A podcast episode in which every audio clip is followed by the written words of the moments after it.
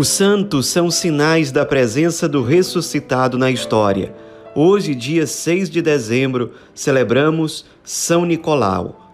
Nosso santo de hoje era filho de pais muito ricos e poderosos que viviam na região onde hoje fica a Turquia. Ele nasceu por volta do ano de 250 e desde criança já mostrava muita virtude, muita piedade, até que se tornou padre da diocese de Mira, na Ásia Menor.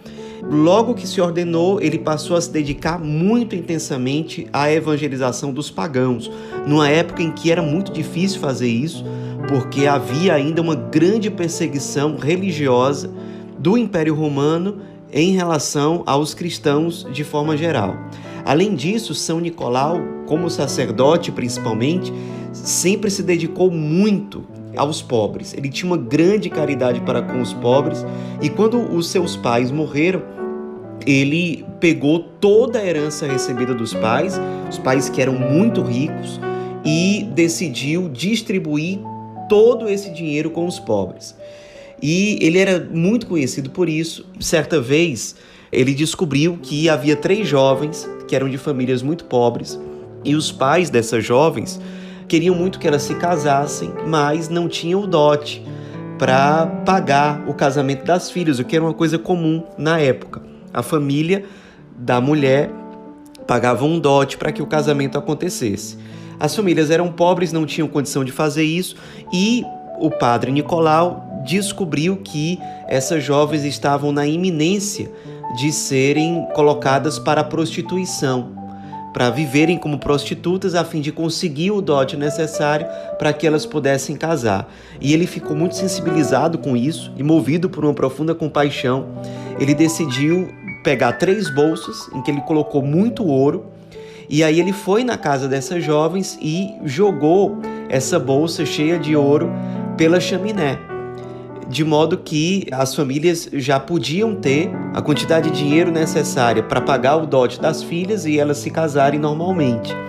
E ele acabou se tornando muito famoso por esse tipo de caridade, de sair por aí com essas sacolas distribuindo ouro, dinheiro para ajudar pessoas carentes. E é a partir da vida de São Nicolau que surgiu depois toda a história do Papai Noel. Foi se espalhando inicialmente ali pelo norte da Europa foram se espalhando esses relatos relacionados à vida de São Nicolau e daí veio a tradição antiga já de celebrar Santa Claus, porque o nome original de Nicolau nesses países nórdicos era Claus. Então, como ele depois foi canonizado, ele passou a ser chamado de Santa Claus, que é o Papai Noel.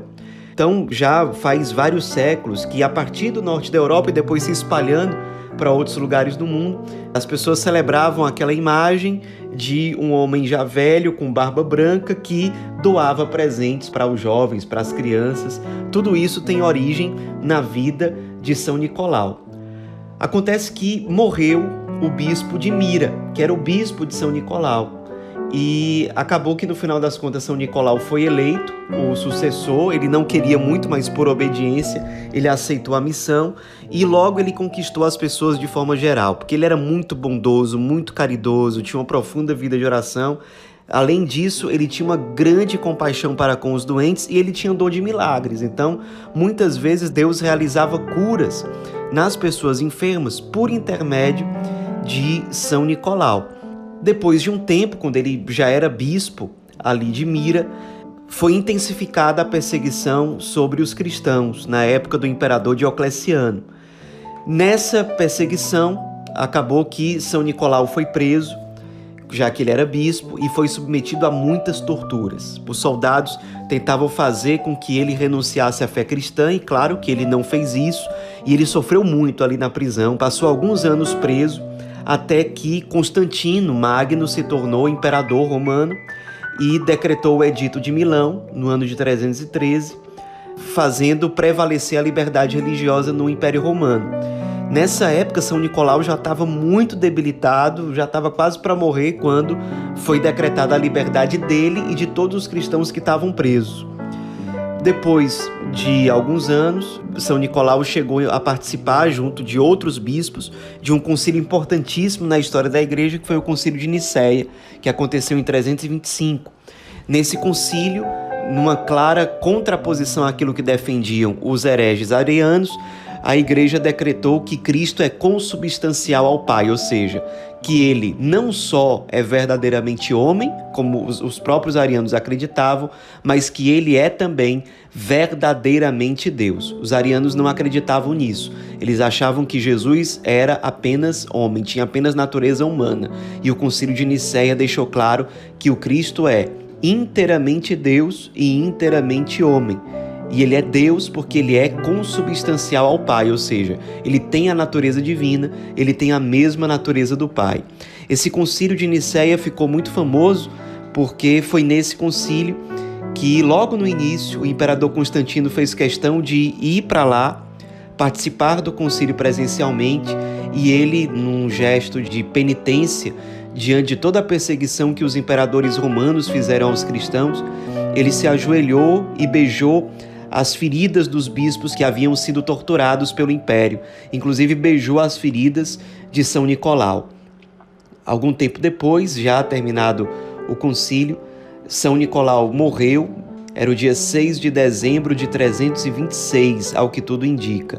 E quando ele morreu, ele já tinha grande fama de santidade, era muito querido pelas pessoas que já passaram a recorrer a ele pedindo intercessão, especialmente os pobres, as famílias mais pobres, tinha uma grande veneração por ele.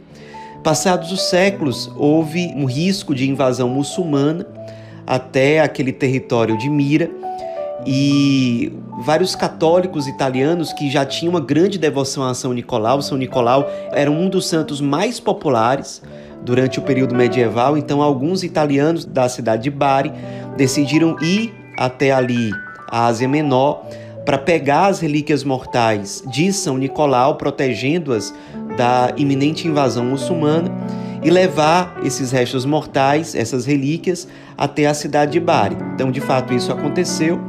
São Nicolau foi proclamado o padroeiro principal da cidade de Bari e é lá que o corpo dele está enterrado até hoje, numa catedral dedicada a ele. São Nicolau também é considerado o padroeiro principal da Rússia. Inclusive, ao longo da história, vários czares russos adotaram o nome de Nicolau em referência e em homenagem a esse santo que deu origem a toda a história do Papai Noel.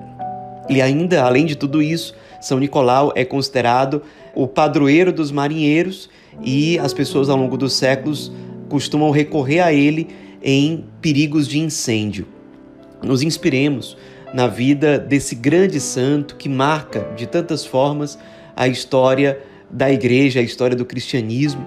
Nos inspiremos, sobretudo, na sua grande caridade, no seu coração profundamente generoso para com aqueles que precisam do nosso auxílio, para com aqueles que mais sofrem, que mais são necessitados. São Nicolau, rogai por nós.